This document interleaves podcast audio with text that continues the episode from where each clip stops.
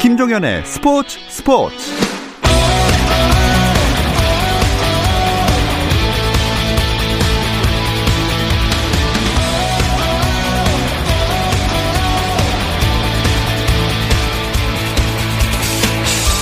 스포츠가 있는 저녁 어떠신가요? 아나운서 김종현입니다. 금요일 스포츠 스포츠는 국내 축구 이야기 나누고 있죠. 오늘도 축구 기자들과 함께 지난 주말 막을 내린 K리그1의 2020 시즌을 결산해보고 11월 A매치를 앞둔 벤투호와 김학범호 소식들을 들어보는 시간 갖겠습니다. 금요일 저녁 축구 이야기 축구장 가는 길 잠시 후 시작합니다.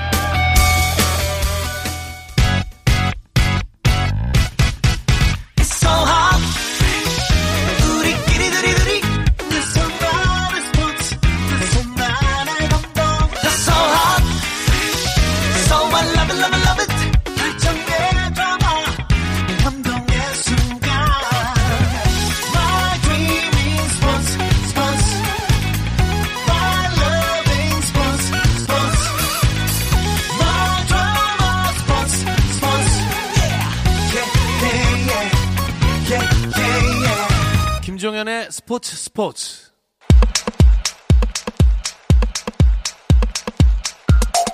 국내 축구 이야기 축구장 가는 길 시작하겠습니다. 함께할 두 분 소개해 드릴게요. 중앙일보 송지훈 기자, 서우정 축구 전문 기자와 함께합니다. 안녕하세요. 안녕하세요. 안녕하세요. 자, 이 결국엔 전북의 우승으로 K리그1 2020 시즌이 끝났어요.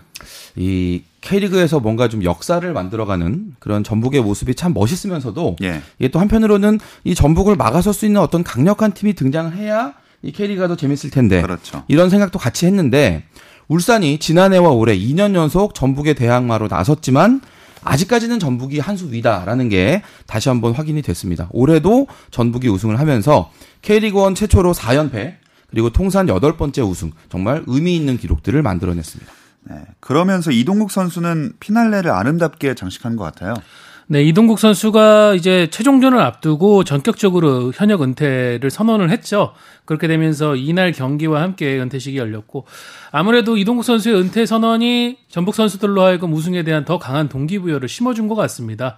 또 놀라웠던 거는 이날 이동국 선수가 선발 출전해서 풀타임을 뛰면서 네. 또 우승 경기를 함께 했었고요. 그렇게 되면서 은퇴식을 정말 거창하게 열어줬습니다. 어떻게 보면 우승 세레모니보다 은퇴식 세레모니가 더 대단했고 음. 이례적으로 또 구단주인 정의선 현대차 회장이 또 함께 자리를 해주면서 이런 피날레가 더 빛났던 것 같습니다. 네. 참 이래저래 전북으로서는 참 뜻깊은 시즌이 되고 이- 됐는데 전북의 우승은 그러면은 어, 어떤 부분이 원동력이었을까요? 뭐좀 저는 이렇게 한마디로 정리하고 싶어요. 무르익었다. 아, 라는 이제 그런 느낌인데 사실 선수 구성으로 본다면 전북이랑 울산은 대동소이합니다. 네. 네, 뭐 그 선수들의 어떤 네임밸류라든지 어떻게 보면 울산이 좀 나은 그런 감도 있는데 이 두 팀의 가장 큰 차이는 제가 볼 때는 호흡에서 와요. 음. 예. 이 전북이 아주 오랜 기간 꾸준히 투자를 하면서 지금의 이 선수 구성을 차곡차곡차곡 쌓아서 만들어 왔다면 울산은 지금 당장 투자는 뭐 전북과 좀 비슷하지만 아직까지는 이게 뭐랄까요? 좀 충분히 발효가 덜 된 느낌? 네. 이기 때문에 이런 차이가 이 두 팀이 맞대결을 할 때 늘 전북이 한 걸음씩 앞서 나가는 그런 결과로 나타났다라는 생각이 들고 이걸 이제 바꿔서 얘기한다면 울산도 이렇게 전북처럼 좀 무르익은 팀이 되기 위해서는 이 한두 해 집중적인 투자가 아니라 꾸준히 오랫동안 계속해서 쌓아 나가는 뭔가를 만들어야 된다라는 그런 결론도 가능할 것 같습니다. 자, 그렇다면 모라이스 감독의 지도력 이건 어떻게 보시나요? 어, 최강희 감독이라는 어, 전북 왕조를 만든 정말 대단한 감독이 떠나고 나서 과연 전북이 그 그림자를 벗어날 수 있을 것인가에 대한 걱정이 많았었죠. 다행히 모라이스 감독은 2년 연속 우승을 통해서 그 공백기를 최소화했습니다. 이게 왜 어렵냐면은 맨체스터 유나이티드의 사례를 저희가 많이 언급을 하는데요. 알렉스 퍼거슨 감독이 떠난 뒤에 맨유가 지금 지금까지도 예. 그 여파에 상당히 흔들리면서 어, 대단한 감독들이 왔지만 완전히 수습을 못했었거든요. 하지만 모라이스 감독은 좀 전북이 다음 이 왕조를 계속 이어가고 어, 그 선두 위치를 굳건히 할 수 있는 징검다리 역할을 상당히 잘 소화해내준 지도자가 됐습니다. 네, 사실 뭐 이러쿵저러쿵 말이야 많았지만 그래도 부임 첫 시즌부터 2년 연속 우승 트로피 들어올린 거면은 지도력은 인정받았다 이렇게 봐야겠죠. 뭐 모라이스 감독의 업적은 여러 가지로 평가를 할 수 있겠지만 일단 이 모라이스 감독 시대에 두 번의 시즌을 다 우승으로 마무리했다라는 그 점 자체로만으로 뭐 여러 가지 논란을 해소할 수 있지 않을까. 음. 결국 감독은 성적으로도 평가받는 그런 자리이기 때문에 그런 의미에서는 모라이스 감독의 어떤 업적은 인정할 수밖에 없을 것 같습니다. 네. 근데 전북을 떠날 거라는 얘기가 나오더라고요. 네, 2년 계약을 맺었었고요. 어, 전북에서도 이제 재계약에 대한 운을 띄웠지만 모라이스 감독이 새로운 도전을 하고 싶다는 의사를 표명을 했습니다. 일단 포르투갈 을 비롯한 유럽 무대로 돌아가는 것도 고려하고 있지만 현재는 중국 무대 얘기가 가장 많이 나오는 것 같아요. 특히 상하이 상강 같은 경우는 공개적으로 이 많은 중국 언론들이 모라이스 감독을 차기 감독으로 어, 찜해 놓은 그런 상태입니다. 차기 전북 사령탑은 그럼 누가 될까요? 그 이 전북 차기 감독과 관련해서는 구단 내부와 이 모기업인 현대자동차의 생각이 좀 다른 것 같다라는 그런 이야기들도 어. 그동안 많이 있었는데 그러면서 여러 가지 시나리오들이 좀 나오긴 했었거든요. 근데 아직까지 이 뭐 FA컵 그리고 또 아시아 챔피언스 리그 이런 대회들이 남아 있으니까 뭐 물론 그 이후에 변수가 새로 등장할 수도 있겠지만 지금까지 분위기로는 김상식 수석 코치가 자연스럽게 예. 지휘봉을 물려받아서 이제 어떤 그 흐름을 이어가는 이런 시나리오가 가장 자연스러워 보입니다. 그리고 좀 급한 것 같긴 해도 바로 감독까지는 아니더라도 이동국 선수가 뭐 코치 이런 걸로 복귀할 가능성은 없을까요? 어, 뭐 그 부분도 본인도 얘기를 했고요. 어, 박지성, 이영표 선, 어, 선수 은퇴 후 두 이제 한국 축구의 레전드는 지도자가 아닌 행정 쪽으로 진로를 정했죠. 예. 저 안정환 어, 같은 경우, 안정환 선수 같은 경우도 이제 방송인 쪽으로 어, 진로를 많이 굳혔는데, 이동국 선수는 지도자에 대한 의지가 확고한 것 같아요. 예, 차근차근 그 케이스, 어, 스텝을 밟고 있고, 현재도 이제 프로팀에서 코치로서 예, 일을 할 수 있는 A급 라이센스 이제 2차 강습회 들어갑니다. 이 2차 강습회를 마치면은 어, 프로팀 지도자를 할 수 있는데 하지만 이 시기에 대해서는 본인도 아직은 조심스러운 것 같아요.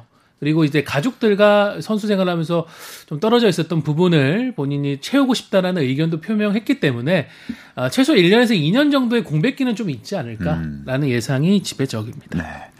자, 우승을 차지한 전북에 대한 얘기를 해봤고요. 다음은 울산입니다. 울산은 또 준우승이에요. 이 참 뭐랄까요? 이거 밥을 참 잘 짓고 있다가 이 뜸들기 직전에 못 참고 뚜껑을 열어버리는 뭔가 약간 그런 느낌. 예. 이런 상황을 지금 2년 연속 경험을 하고 있는데 지난해에 이어서 올해도 준우승. 울산 팬들 입장에서는 참 이 정상 문턱에 발을 싹 들이밀다가 다시 빼니까 더 아마 스트레스가 좀 크실 것 같기도 한데요. 아직까지는 제가 앞에서도 말씀드렸지만 발효를 좀 더 해야 될 시간이 필요한 것 같고 일단 올해 이 뭐 조현우라든지 이청용, 윤빛가람 이런 좋은 선수들을 많이 데리고 왔으니까 이 선수들이 뭔가 좀 손발이 착착 맞아 돌아가는 그런 상황이 만들어진다면 그때는 또 결과가 다를 수도 있고요. 그러자면 이 선수들 잘 지켜야겠죠 우선. 네. 그럼 감독 자리는 어떨까요? 김도훈 감독의 자리는 좀 위태롭지 않습니까? 아직 트로피를 들어올릴 수 있는 기회가 더 남아 있죠. 당장 이번 주말에 FA컵 결승 2차전도 남아 있고 AFC 챔피언스 리그에서 울산이 에, 우승하지 못한다는 그런 에, 장담을 할 수도 없는 거고. 예. 하지만 울산이 리그 우승에 걸었던 염원이 너무 컸습니다. 예, 올해 준우승으로 무려 리그 준우승만 9번이 됐거든요. 아. 예, 2인자의 어떤 이미지를 벗어내지 못한 것, 특히 올 시즌을 준비하면서는 구단에서도 어, 영혼을 모아서 선수를 영입했다라고 표현을 할 정도로 정말 좋은 전북을 어떻게 보면 능가한다는 평가를 받을 정도의 스쿼드를 주었지만 결국은 또 실패했다는 그 이미지가 지금 팀 내외적으로는 어느 정도의 평가가 끝난 느낌이에요. 그래서 우승, 우승 을 하지 못했다는 이 부분이 김도훈 감독과 함께 앞으로 나가는 거는 상당히 좀 어려워지지 않았나 어. 이렇게 판단하고요. 아마 이번 계약을 마치고 하지만 남은 두 대회에서 좀 좋은 이별을 해야 되겠죠. 네. 자, 우승 경쟁도 치열했던 만큼 강등 경쟁도 눈을 끝까지 뗄 수가 없었어요. 사실 그 시즌 막판 돌아가는 분위기를 봤을 때 부산이나 인천보다는 상대적으로 성남이 좀 위태롭다라는 이야기를 사실 저도 방송에서 했고 또 축구 전문가들의 의견도 크게 다르진 않았던 것 같은데 인천과 성남에게는 부산에게 없는 게 있죠. 그게 뭐냐면 바로 강등 경험이 주는 공포가 없다라는 아. 거예요. 인천과 성남은 일단 어떻게든 살아남겠다라는 그 의지만 가지고 남은 일정을 치렀던 반면에 부산은 강등이 됐던 아픔 그리고 이부 리그에서 뛰었던 그런 경험들이 있기 때문에 심리적인 압박감이 좀 더 컸다라는 느낌이 들고요. 그게 경기 중에 위기 상황이 왔을 때 성남과 인천은 어떻게든 극복을 해내는데 부산은 좀 스스로 무너지는 그런 모습으로 나타났던 게 아닌가라는 네. 그런 생각이 들었습니다. 아, 정말 당연히 강등될 줄 알았던 인천이 끝으로 오니까 살아남았어요. 어, 정말 이 생존왕이라는 칭호가 어떻게 보면 K리그에서는 우승 타이틀 이상으로 상징성이 큰 것 같아요. 네. 지금 2016년에 굉장히 극적으로 살아남은 뒤에 지금 다섯 시즌 중에 네 시즌을 이런 식으로 지금 인천이 K리그 원에 잔류를 했거든요. 그러니까 이게 어떤 의미로 본다면은 그만큼 인천에 문제가 있다라고 지적을 할 수 있지만 동시에는 인천은 살아남는 법을 확실히 알고 있는 팀이다라고도 해석을 할 수 있는 거고 특히 이 조성환 감독을 선임하는 정말 신의 한 수를 내린 뒤에 인천이 보여준 전력 후반기의 승점만 봐서는 인천이 리그 3위에 해당. 어. 예, 아, 울산 전북 어, 어때요? 아 4위군요. 포항, 전북, 음. 울산 다음에 이제 4위인데 그렇다고 하면은 분명히 인천의 후반기의 전력은 인정을 해줘야 되는 거 아닌가? 네, 그런 생각이 듭니다. 자, 이쯤에서 2020 시즌 K리그 1 전체 최종 순위 한번 짚어보겠습니다. 네. 양강 체제를 이뤘던 전북과 우산이 승점 60점과 57점으로 1, 2와 2위. 그리고 그 뒤에 50점의 포항, 44점의 상주, 38점의 대구, 그리고 25점의 광주까지 이제 상위 스플릿에서 시즌을 마쳤습니다. 생존 경쟁을 벌였던 하위 스플릿에서는 7위 강원과 8위 수원 그리고 9위 서울까지 음 글쎄요 너희가 여기 왜 있어 싶은 그런 팀들 예. 세 팀이 한꺼번에 내려와 있지만 일단 하위 안에서는 좀 위쪽에 있었고요. 10위 성남 그리고 11위 인천 그리고 12위 부산은 마지막까지 치열한 생존 경쟁을 벌였고 부산 혼자 울었습니다. 네. 뭔가 이 질문에 대한 답은 아니오로 나올 가능성이 큰 것 같은데 시즌 전에 예상했던 그런 순위였나요? 어, 뭐 맞춘 것도 있고 틀린 것도 있는 것 같아요. 저는 미세한 차이로 올해도 전북이 우승을 할 것 같다라는 일단 예상을 했었는데 그건 얼추 맞았고 강등 후보로는 저는 인천을 꼽았었거든요. 하지만 인천이 정말 멋지게 다시 한번 생존왕의 저력을 보여주면서 했고 또 제가 틀린 부분은 그런 부분인 것 같아요. 광주와 상주의 돌풍을 정말 예상하지 못했던 아하. 부분. 반면 또 서울, 강원 이렇게 또 ACL에 도전할 것 같았던 팀들의 에, 파이널 B 그룹으로의 추락은 좀 예상과는 다른 결과가 나왔습니다. 마지막으로 짚어주신 분이, 부분이 제일 의외였던 것 같기도 한데 송지훈 기자는 어떠신가요? 제가 어디 가면 그 송펠레 소리 좀 듣는데 예. 이번 시즌 순위표를 이렇게 제가 들여다보고 있으니까 아 진짜 내가 송펠레구나 다시 한번 느꼈습니다. 일단은 우승팀도 저는 일단 틀렸고요. 저는 예. 울산을 찍었었는데 안 됐고 그리고 앞에 그 서호정 기자도 얘기했는데 저는 사실 강등팀을 광주로 봤거든요. 음. 그랬는데 광주가 이 상위 그룹으로 올라가는 걸 보고 아 나는 송펠레다 마음속으로 한 10번 외쳤습니다. 네. 다음부터 우승시키고 싶은 팀이 있으면은 네, 일부러 반대로 꼽아 주시면 네, 될것 그 같습니다. 팀그 좋아하시는 그 팬들 저한테 연락 많이 주십시오. 제가 방송에 반영하겠습니다. 멘트 로비가 이어질 것 같습니다. 자, 그리고 5위 대구는 이병근 감독이 대행으로 팀을 안정적으로 이끌어서 그런지 꼬리표를 떼고 이제 감독으로 임명이 됐어요. 네, 감독 대행으로 시즌을 이제 통째로 간다는 게 이제 보기 드문 경우죠. 예. 하지만 또 이병근 감독 대행은 그, 그 과정을 통해서 자신 능력을 증명했고 아직 확정은 아닙니다만 대구가 이제 수원과 서울의 어, AFC 챔피언스리그 2022 결과에 따라서 이제 내년 챔피언스리그 플레이오프 출전권을 일단 자격은 갖췄습니다. 예. 예, 서울과 수원의 결과를 봐야 최종 확정이 되지만은 그 자격을 갖췄다는 거에 대한 보상으로 이제 정식 감독 선임을 결정을 했고요. 또 최원건 코치 함께 고생했는데 수석 코치로 승격을 하면서 2021 시즌을 맞이하게 됩니다. 자, K리그1 2020 시즌 두 분의 간단한 총평도 들어보겠습니다. 음, 코로나 때문에 시즌 시작도 좀 미뤄졌고 또 경기 일정도 일부 축소가 됐었고 여러 가지 우여곡절이 많았던 그런 시즌인데 뭐 전북의 우승, 포항의 약진, 또 인천의 생존, 부산 강등 이 모든 결과들 저는 한마디로 이렇게 정리하고 싶어요. 잘 버텼다 K리그. 음. 서우정 기자는요. 어, 저도 과연 이 리그가 완주를 할 수 있을까에 대한 우려가 있었지만은 오히려 이제 시즌이 압축된 시즌으로서의 상황을 본다면은 그런 드라마, 감동, 이야기 그리고 마지막에 이제 기결까지 어느 시즌보다도 정말 풍성했던 그런 K리그가 아니었나. 오히려 위기를 기회로 만들면서 팬들에게 어, 치유 힐링의 어떤 시즌이 되지 않았나 그렇게 생각을 네. 합니다. 정말 말씀하신 대로 위기를 또 잘 극복해내는 모습이 돋보였던 시즌인 것 같습니다. 어제는 K리그 1 2020 시즌 마무리하는 시상식이 있었는데 MVP 경쟁이 무척 치열했다고요. 뭐 전북과 울산의 우승 경쟁이 정말 치열했던 것처럼 이 개인상 경쟁도 마찬가지로 치열했는데요. 특히나 MVP 타이틀을 놓고 아주 역대급 경쟁이 벌어졌었죠. 결과는 음, 우승 프리미엄을 등에 업은 전북의 손준호 선수가 K리그 득점왕 울산의 주니어 선수를 간배의 차로 누르고 수성의 영광을 안았는데 손준호 선수가 환산 점수가 46점이었어요. 주니어 선수가 44.83. 음, 정말 근소한 차이였거든요. 이 MVP 투표는 감독, 선수 그리고 미디어 이 투표 결과를 합산을 해서 결정을 하는데 손준호 선수는 선수 투표와 미디어 투표는 주니어 선수에게 뒤졌습니다. 예. 하지만 가중치가 높은 감독 투표에서 앞서면서 수상의 주인공이 되는 정말 엎치락 뒤치락하는 그런 그 과정이 이 투표에서도 똑같이 나타났습니다. 우승 경쟁이랑 똑같은 구도가 되어버렸네요. 네, 그렇습니다. 그리고 감독상은 이건 굉장히 의외입니다. 3위 팀인 포항의 김기동 감독이 받았어요. 네, 감독상 어쨌든 정량적인 결과물이 나오는 거에 대한 평가를 내리기 때문에 아, 그동안은 우승팀 감독들이 절대적으로 유리했고 또 어떻게 보면은 다른 프리미엄을 좀 얻을 수 있는 아, 준우승팀 감독들도 간혹 나왔습니다. 네. 뭐 과거 박경훈 감독이나 장혜룡 감독 등이 감독상 2위를 하고 받은 적은 있는데 3위 팀 감독이 감독상을 수상한 건 이번이 처음이에요. 그 정도로 김기동 감독의 어떤 능력에 대한 평가들이 상당히 고무적이었었고 물론 경쟁은 치열했습니다. 아, 수상을 한 김기동 포항 감독과 우승을 차지한 전북의 모라이스 감독 점수차는 약 7.02점이었었는데요. 모라이스 감독은 이제 동료 감독들에게 조금 더 좋은 평가를 받았었던 반면 어, 김기동 감독은 주장 그리고 미디어 투표에서 모라이스 감독을 앞서면서 차지를 했는데 김기동 감독도 어, 이 3위 팀 감독이 차지할 수 있었던 건 기적이 아니냐라고 예. 표현을 하면서 어, 상당히 감격스러워했습니다. 자, 다른 부문 수상자도 짚어볼까요? 네, 영플레이어상 부문은 포항의 송민규 선수가 수상자가 됐고요.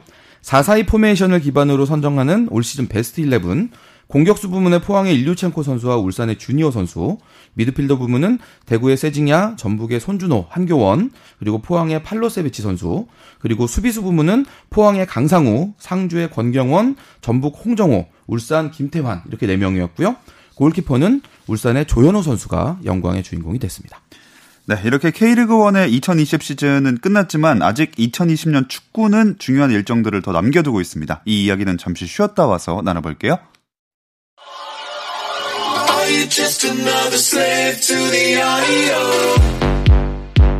국내 유일 스포츠 매거진 라디오 김종현의 스포츠 스포츠 금요일 밤의 축구 이야기 축구장 가는 길 듣고 계시고요. 서우정 축구 전문 기자, 중앙일보 송지훈 기자와 함께하고 있습니다. 아직 K리그 2 일정 남아 있죠? 네, K리그 2는 이번 주말 20 마지막 최종 라운드를 치르게 됩니다. 이미 승격 그리고 우승은 확정이 됐습니다. 제주 유나이티드가 지난 주말 있었던 26라운드 서울 이랜드 FC를 3대 2로 꺾으면서 어, 사실 비교도 돼 비기기만 해도 우승 확정이었지만 정말 승리로서 홈에서 우승 잔치를 벌렸고요. 어, 남길 감독은 어, 제주 부임을 해서 어, 강등된 지 1년 만에 팀을 다시 일부 리그로 이끄는 어, 승격 전도사. 사실은 과거 광주와 성남에서도 이미 한 차례씩 승격을 이제 확정을 했었거든요. 이번이 개인 통산 세 번째 승격을 일궈내면서 이 부분에서 최다 기록을 세운 감독이 됐습니다. 참 여러 가지 스토리가 쓰여지는 것 같은데 아직 한 팀 더 승격할 수 있지 않습니까? 네, 2위부터 4위까지 이제 세 팀이 플레이오프를 할 건데 이제 2위는 뭐 수원 FC로 굳어진 상황에서 3위 서울 이랜드, 4위 전남, 5위 경남 그리고 6위 대전 정도까지도 지금 잘 볼 수 있는 희망이 남아 있는 그런 팀들이거든요. 원래는 이랜드가 올 시즌 최종전을 내일 치르기로 되어 있었는데 대전에서 이제 코로나19 확진자가 나오면서 지금 3위 이랜드부터 4위 전남, 5위 경남, 6위 대전까지 이 네 팀의 최종전 일정을 다 바꿔서 서로 동등한 조건에서 경기할 수 있게 프로축구 연맹이 조정을 해놨습니다. 2위인 수원FC가 아무래도 제일 유리하겠죠? 네, 플레이오프 올 시즌 같은 경우에는 이제 승강 플레이오프는 없습니다. 그래서 K리그 2 플레이오프 최종 승자가 어, K리그 1으로 올라서게 되는데 일단 수원 FC는 한 경기를 비기기만 해도 됩니다. 네. 네.